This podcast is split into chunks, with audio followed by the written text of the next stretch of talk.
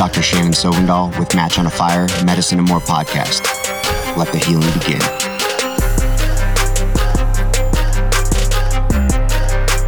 Hi, welcome to Match on a Fire, Medicine and More podcast. I'm Doctor Shannon Sovndal, and I'm sitting across from my awesome wife, Stephanie Sovndal. Hello, hello, everyone. Thanks to everyone out there who sent us comments. Uh, we love to hear from you, so if you have anything you want us to talk about or comments on our previous episodes, feel free to email me at shannon at match on a fire dot com. Um, I'm real excited next week because on May twelfth, my book is coming out. It's called Fragile, Beauty and Chaos, Grace and Tragedy, and the Hope That Lives in Between. I spent a lot of time writing this book, and I really hope you guys enjoy it, so go check it out on amazon dot com or through my website. Today, we have a special guest on. I know we talk about people that are in the trenches and treating this covid nineteen, and yeah, we're going to talk about covid nineteen again today because that's all we can talk about. But we talk about people in the trenches.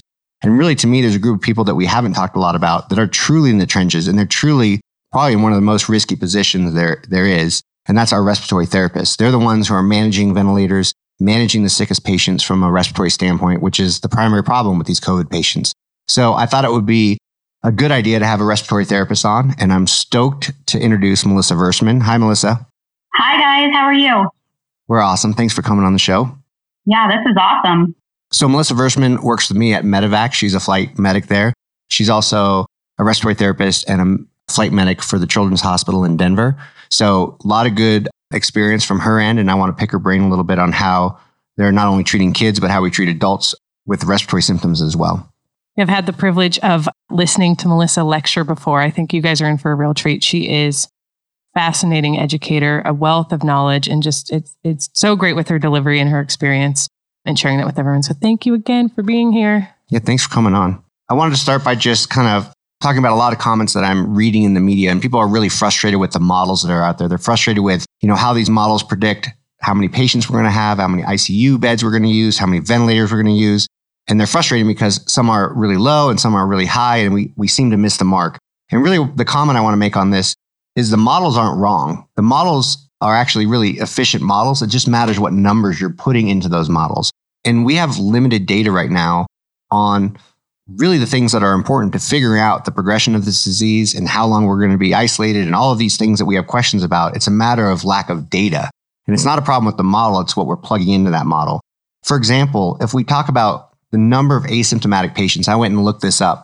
I went to the Center of Evidence-Based Medicine from Oxford, and they did a literature survey of all the patients that were asymptomatic in various studies. And they had a range of five to eighty percent. When I tell you that the range that they gave me in this, this research literature review is five to eighty percent, what's that tell you? Well, eighty percent scares me a bit because it's a big number. We're not always going to be as diligent for that asymptomatic patient as far as our P P E goes. So that's, it's a big range. Yeah, it shows that we just don't know the number. And even the high or the low, it can be good or bad, meaning if eighty percent of the patients are asymptomatic, that might be good, right? That means that most of us can get covid nineteen and eighty percent of us don't even know we have it, right? Mm-hmm. So that's actually maybe a good thing overall, but it also then affects the rate at which we're spreading that virus to maybe people at risk that are then going to have complications. So again, it's a, it's a big statistical problem kind of on how you're looking at this stuff. And really when we plug these numbers in to the models, we can get wide ranges of answers and it's confusing. And it's scary. And I did read a nice article by Doctor Peter Attia. He's, he has a great podcast out there, but he was kind of referencing the models and, and how they look and what numbers we get. And really his take home point was, is that, you know, the models do what they're supposed to do. They, they crunch some numbers and then they spit out an answer. The problem is, is we don't know what numbers to put in there.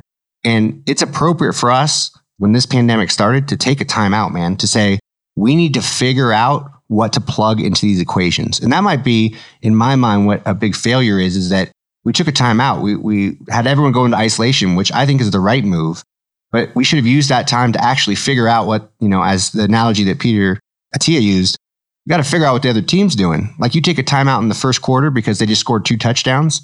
You don't just sit on the bench, do nothing, right? You try to figure out what they did, and then you come back and you can actually have a defense against that.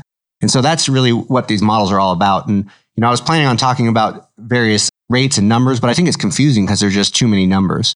You're right. There, those that wide range of numbers is a really scary situation, but I'm really lucky to work at a teaching facility that I do because Um, we're trying to figure out a little bit more information about that. So every kid that comes through the door is getting tested, whether they have respiratory symptoms or not. That's really building a database for us to be able to contribute nationally and internationally with these studies and be able to say, you know, are these kids carriers? Do they have antibodies?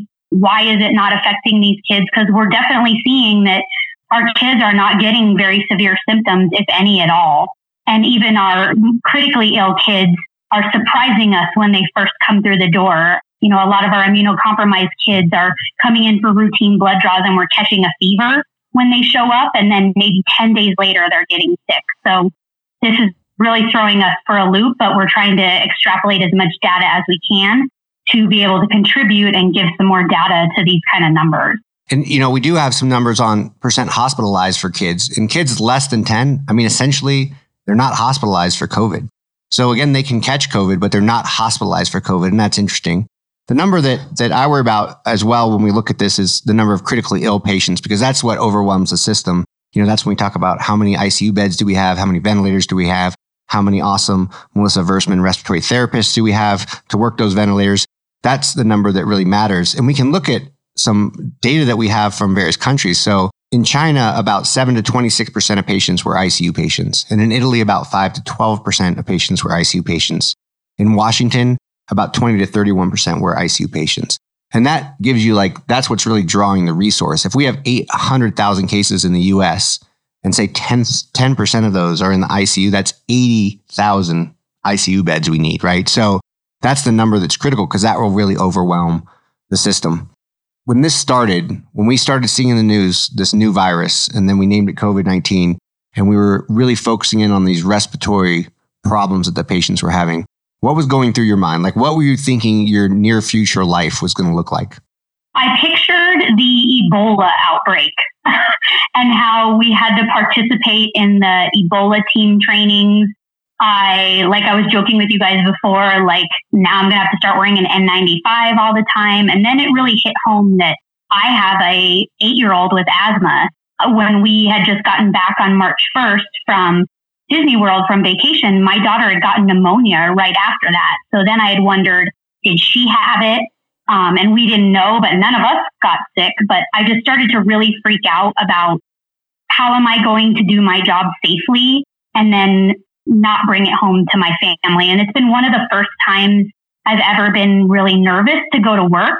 I just had, I'm, I'm really lucky that all the places I've worked have really prioritized our P P E, given us a lot of options. But I was real, real nervous because when I was a part of the H one N one outbreak, I was nervous seeing all the patients that didn't have the comorbidity. So that immediately makes you think of your children when you do those types of calls and your husbands and wives and stuff like that. So I really feared for my family, which is not something I normally do. Well, thank you so much for continuing to show up. So many people need your talent. So thank you for continuing to show up, Melissa. Well, I have a great team that, you know, if if I needed a day off, my admin and, and the rest of my team definitely picked up the slack for me if we were just hitting a mental wall and things like that. So I'm really lucky where I work. Yeah, I mean, it definitely adds a, as all the people listening to this podcast know, that's why you listen to this podcast, because you do this job.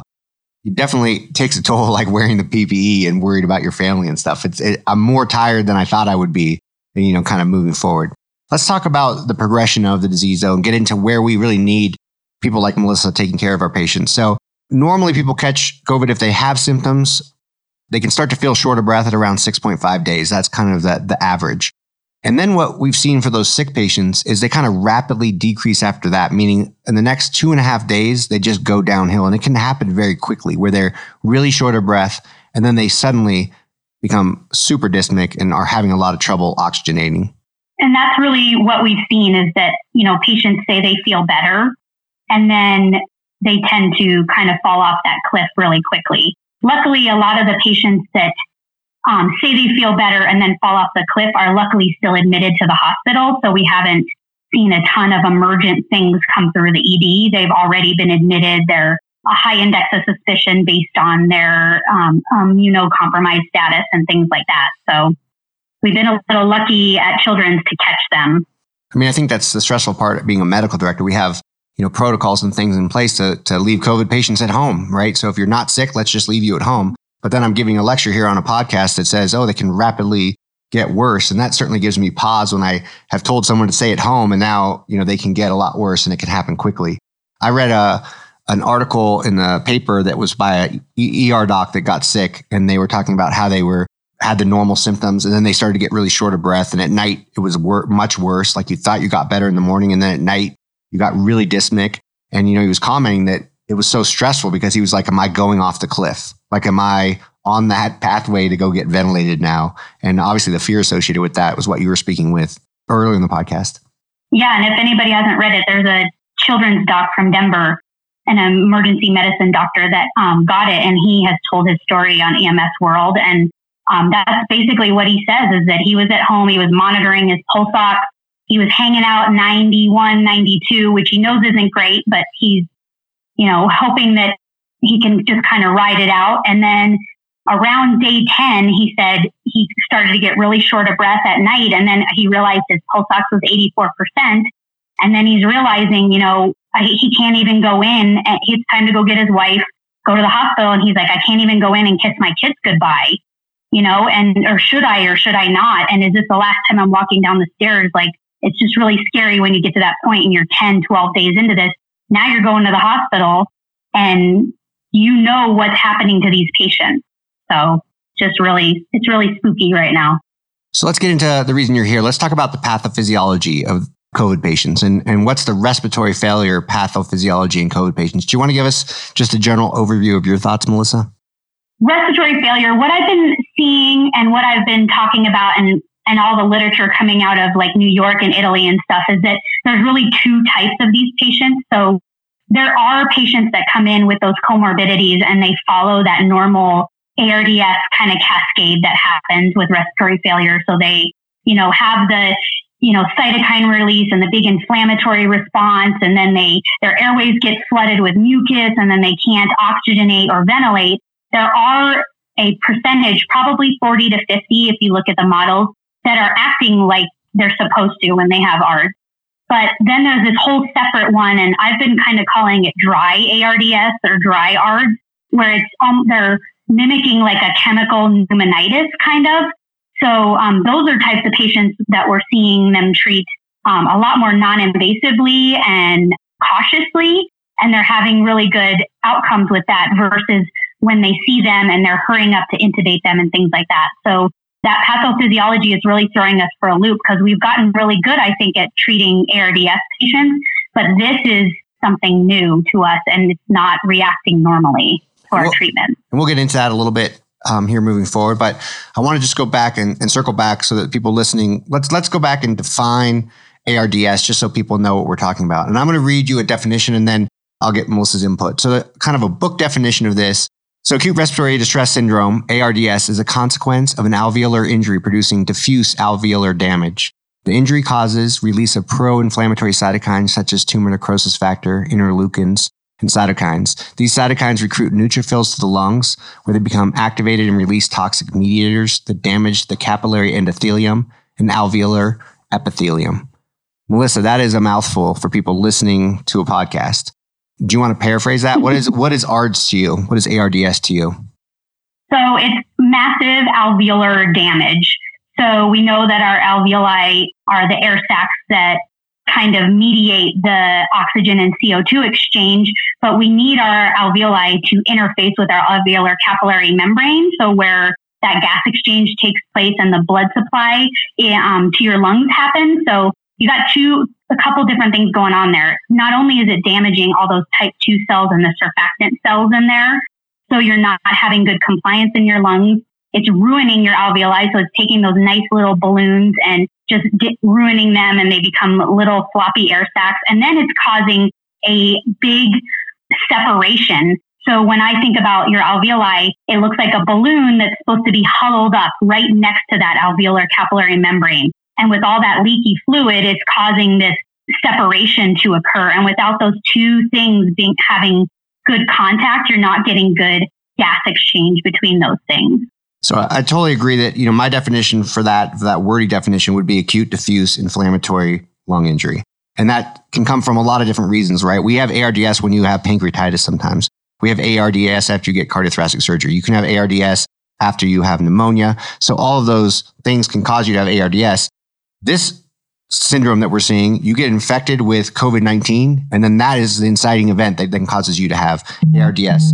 And really what Melissa was talking about was, in order for gas exchange to occur, we need to bring the air into contact with the blood. And the way that that happens is we bring air into our alveoli, and then through a very thin membrane that diffuses across. So the oxygen diffuses from the air that we breathe in into the blood, and the carbon dioxide that's in the blood diffuses across into the alveoli space. And then we have ventilation, right? We have oxygen coming in for oxygenation and blowing out C O two, which is our ventilation. And for that to occur, we need to have that membrane be super thin, and the space needs to be, you know, microns. And if we damage that space and it becomes inflamed, and we bring tissue into there and fluid into there, and then fluid leaks into the alveoli, we can't diffuse the molecules of oxygen and carbon dioxide. And that's what gets us into this problem.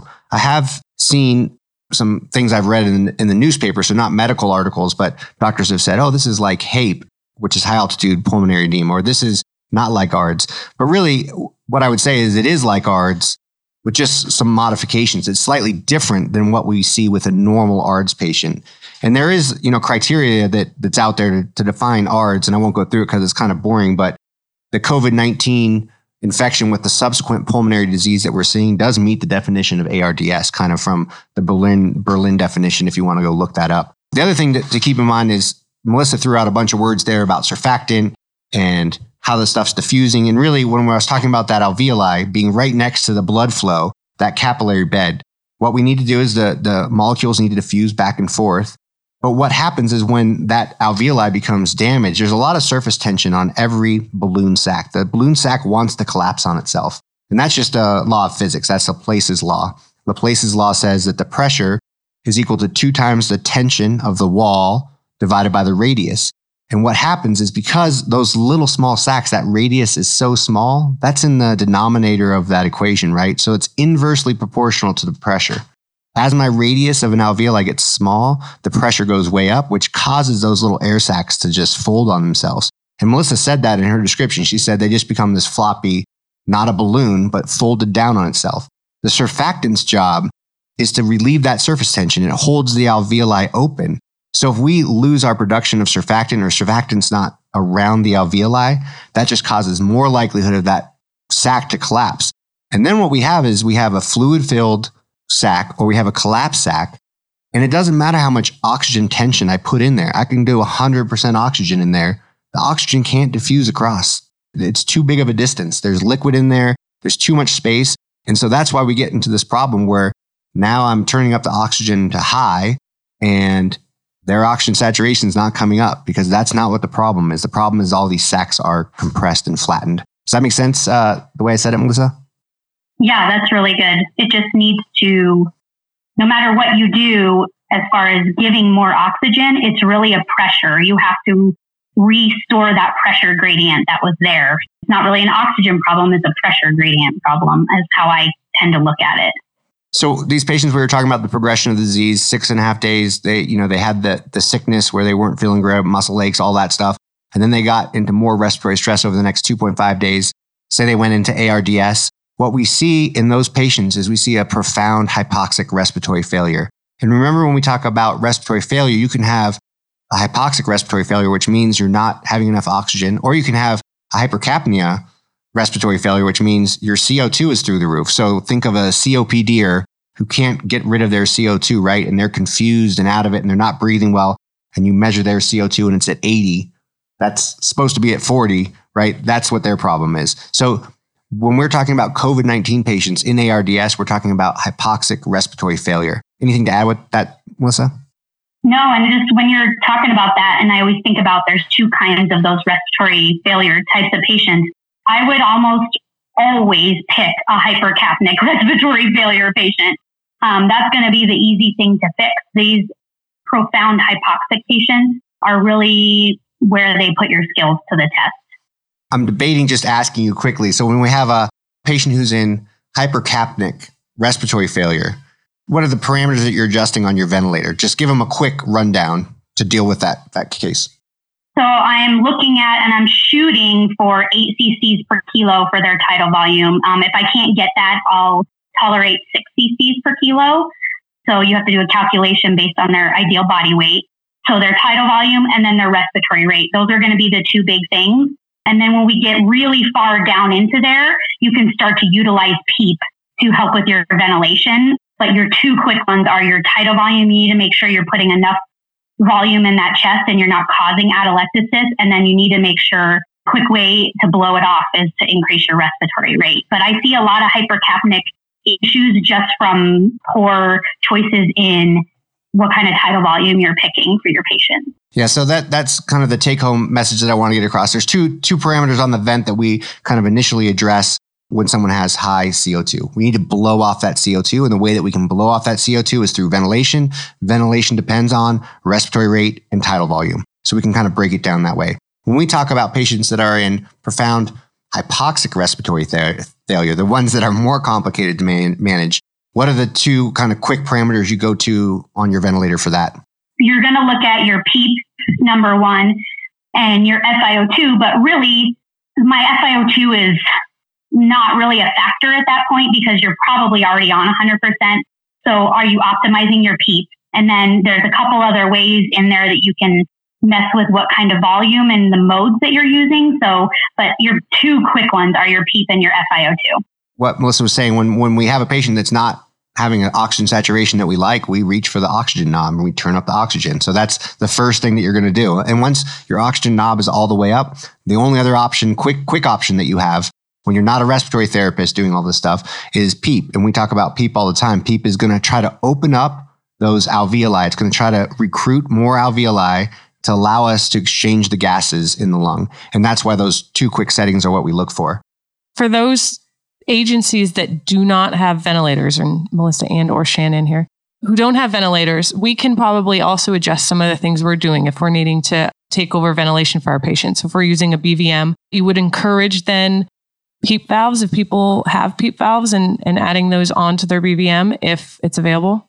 Absolutely. That's been one of my big pushes for all the E M S communities I've been a part of is to encourage PEEP valves. This is common use every day in the hospital. So um, I think that we're lagging behind a little bit in the E M S community, not prioritizing PEEP. Awesome. Thank you. So as these people progress with their disease and they're having their hypoxic respiratory failure, they come into the hospital because they can't breathe. We start to do the workup. We do some quick lab tests. The lab tests really are looking for those inflammatory mediators. It's like a D-dimer, ferritin, interleukin levels. They're just showing me that the patient is under this inflammatory stress. And if I were to get a picture of those patients, some of you have probably read online that you get this ground glass opacification that's bilateral. It's consistent with a viral pneumonia. And so you see that kind of at the lower lobes of the lung. And an interesting thing with this is that I had two patients on my last shift. They came in asymptomatic from COVID. The first patient had a kidney stone. He was like, I think I have a kidney stone. He was acting like a kidney stone. The second patient had have back surgery recently, and he was concerned that he had an infection at the surgical site. Both of those patients got imaging, one for kidney stone, one for his back surgery. And both of those patients had essentially positive COVID imaging studies, meaning they had ground glass apparent opacities on their bilateral lower lobes. And really it speaks again to that first comment that we were making about asymptomatic patients coming in. You know, you you just really need to wear your P P E because you don't know. I mean, the kidney stone patient had no fever, no respiratory complaint. He just was complaining of kidney stone pain.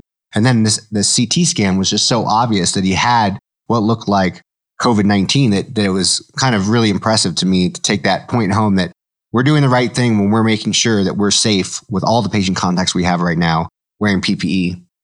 So Melissa, when they come into the hospital and, and I see the patient that looks sick, they look like they're hypoxic, and I'm going to admit them, what are kind of my first avenues of treatment? Meaning let's, let's take people through what is the progression of managing this patient's hypoxia and airway disease?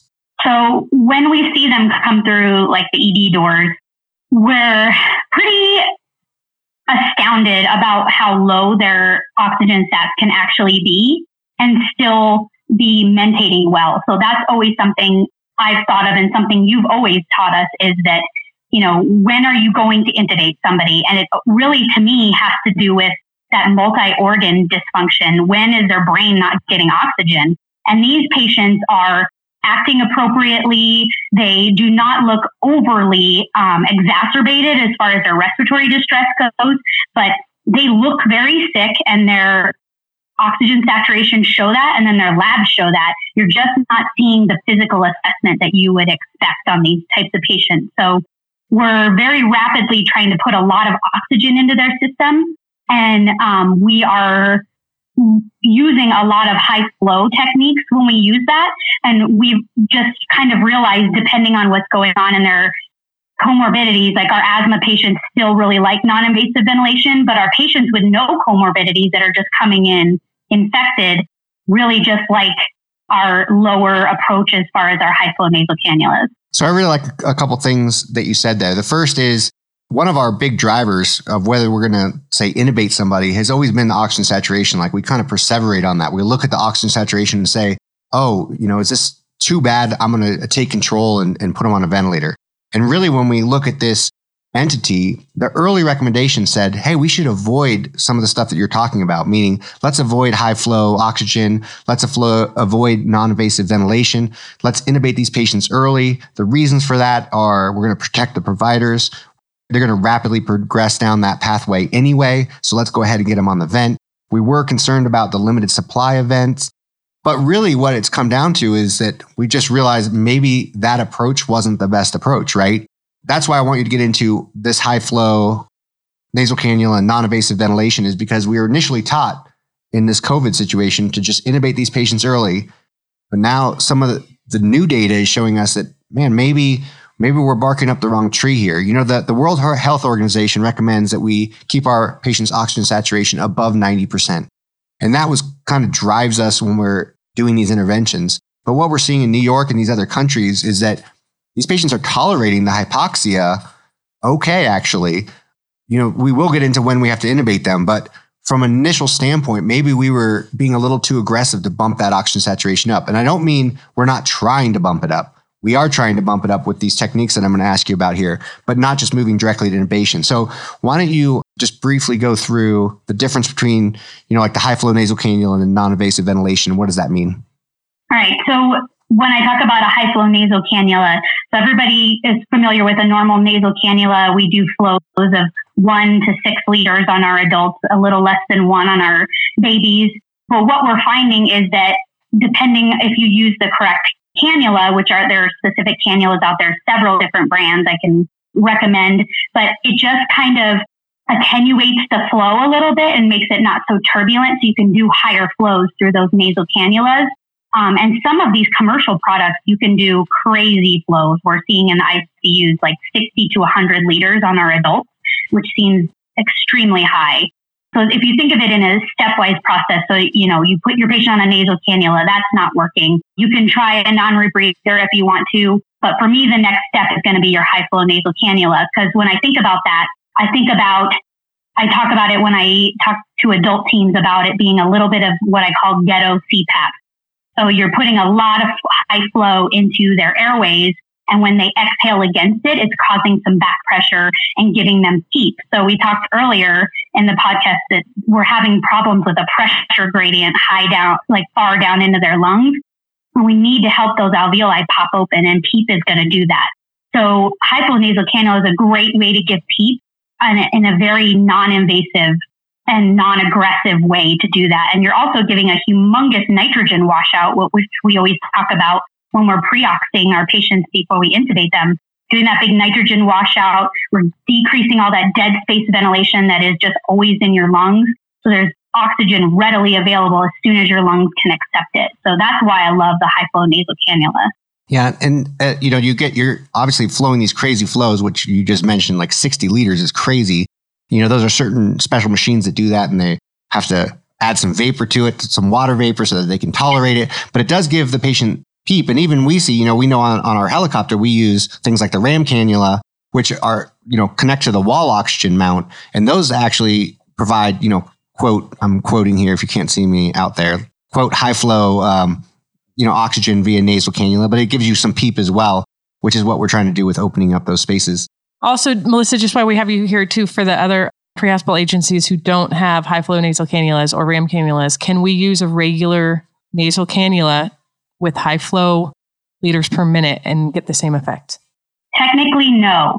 But all nine one one ambulances can do it without getting a commercial device. And that's what I did for Medivac, is just institute a way for them to give high flow without having to go through that whole process of getting something F A A certified, a piece of equipment to go on the aircraft. And we were able to institute that really quickly. We can definitely link to that, but we use the RAM cannula for our pediatric patients. And then there's just commercial um, high flow adult nasal cannulas that you can order just like you'd order a regular nasal cannula. And then we just order an sterile water reservoir that goes with it, and that gets hooked up just like a normal nasal cannula, like on a bubbler. But you can do those higher flows and your patient will tolerate it. But you should not be doing this without humidity, especially in our pediatric population.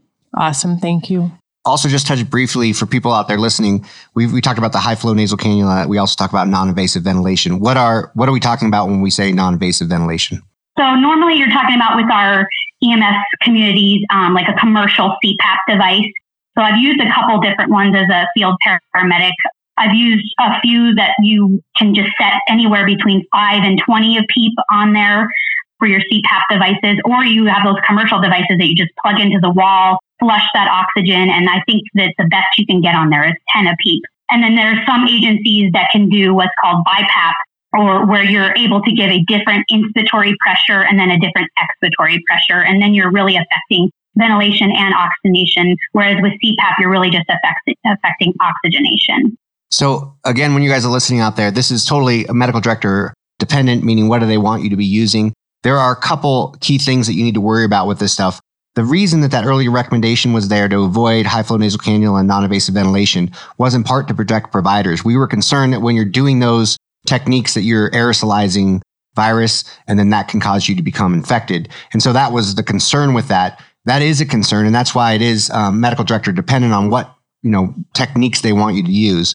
I would keep in mind that you should be mindful that as I turn oxygen flow up, I am increasing the risk of potentially aerosolizing particles. And that means that I have to be very well protected when I'm doing that. So even we talk about a high flow mask, a non-rebreather mask, we place a mask over the patient, over that mask, right? To try to diffuse some of those particles that could be aerosolizing. And the providers, if they're doing that, should be wearing an N ninety-five mask because we're worried about this being an aerosolized generating procedure.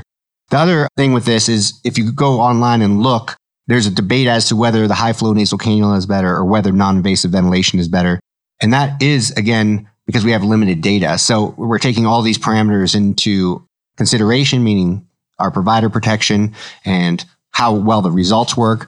From my personal practice, I am like you, Melissa. I reach for the high flow nasal cannula in this situation more than I do with the non-invasive ventilation. But obviously that can change as new data comes out. There's three things that I focus on for all the pre-hospital agencies that I work with. And there's like three fundamental pillars that I'm focused on. The first is I want to protect the, the crew. I want to protect the providers. Number two, I want to expose as few providers as possible to the disease process. And then three, I want to do our job. I want to provide care to the community. So I'm trying to focus on those three things, and it does shape the way that we decide what, you know, techniques we're going to use. Let's move to the patient now that we have to intubate. So we want to avoid intubation. The only people that I want to intubate with COVID nineteen are people who are dying right now. Like they're going to die if I don't intubate them.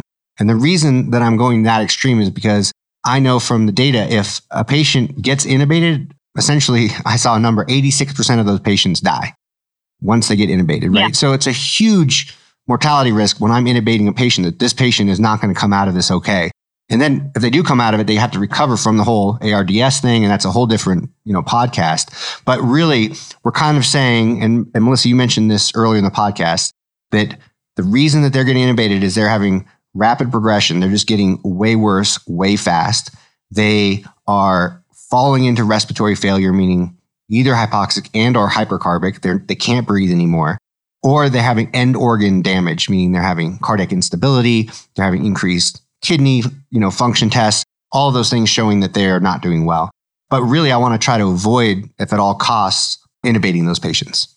Yeah, and that's really showing showing through even in all E M S communities that I'm seeing, not just yours, that they're really kind of moving away from that early intubation because that is, like you just said, that is a really high risk procedure for people getting exposed. And then, like you said, it's very high risk for the patient. So it's kind of a lose-lose situation. You're putting your E M S providers at a really high risk, and you're putting um, your patient at a really high risk of not coming off those vents. And we are seeing that in the Denver metro area, that our numbers of ventilated patients are not really going down.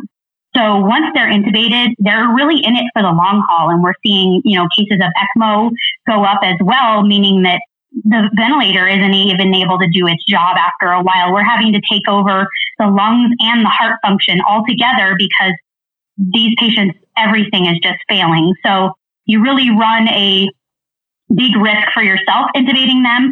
And then, is that the most prudent thing to do for the patient? I would, the data suggests right now that it's not. Don't get me started on ECMO, Melissa. You know how much I love ECMO. We're, I know you love ECMO. That's a whole different podcast. Whole different podcast. Um, when you start a primary ECMO team, you better call me. So, me too. I want to just close out here. Um, Melissa, give us three take-home points that you want people to think about when they're treating uh, these sick COVID patients. So the biggest one is to protect yourself.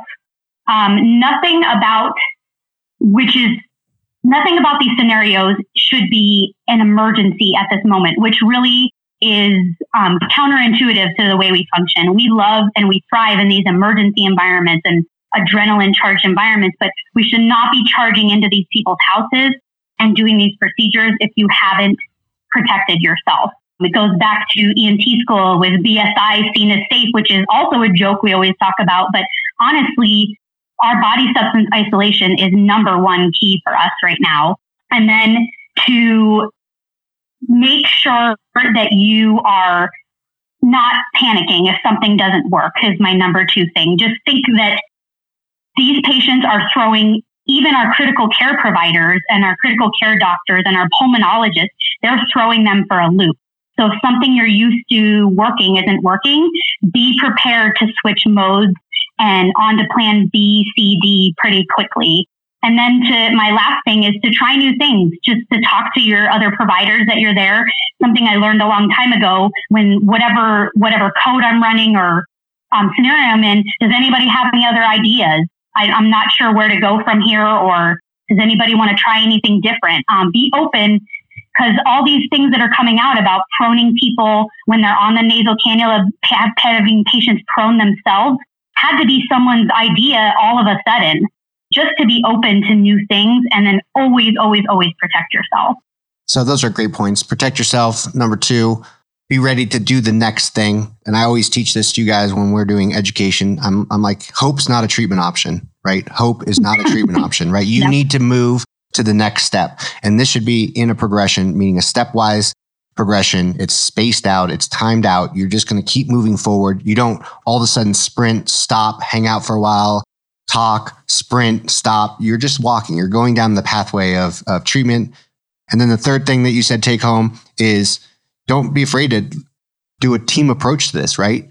Everyone needs to look around and say, hey, how can we, how can we deal with this problem that we're seeing?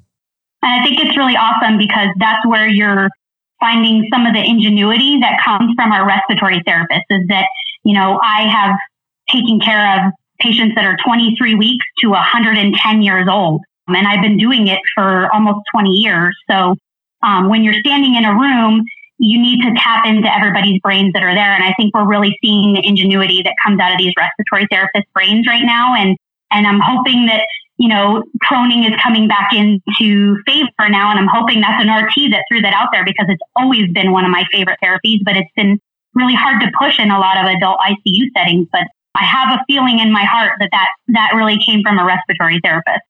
Well, thanks, Melissa, for coming on. We really appreciate your insight and your experience. I enjoyed talking to you. You're such a wealth of knowledge. Once again, thank you so much for your time. I know you have a lot going on. You got some kiddos to homeschool, plus lots of work stuff going on. You're in high demand. So thank you for sharing your time with us. Yeah, thanks for uh, listening thank again. You. We appreciate it out there. Feel free to, um, again, send comments, questions. Hey, Melissa, anything else you want to let the people know uh, before we sign off? No, just thank you for listening. And if anybody has any questions or wants to get a hold of me, you can email me at beyond the b v m at gmail dot com or look for Beyond the B V M at Facebook. That's my pre-hospital ventilator company if you need any more education. And I've taken that class from Melissa, and I highly recommend it. Highly recommend it. Beyond the Thanks, B V M. Steph. Beyond the B V M with Melissa Vershman. So check that out. On my website, I have a link or a bunch of links to various COVID resources. We have a video of how to make a homemade mask that works. We have a lot of other links that will help E M S providers. So check that out at drsovndal dot com slash COVID. And uh, thanks for listening. We'll see you next time. I'm Shannon Sovndal, and that's our show. Thanks for tuning in to Match on a Fire, Medicine and More. If you have any questions, shoot me an email at shannon at match on a fire dot com. And if you're enjoying the show, head over to iTunes and leave us a review. Thanks. We appreciate you listening.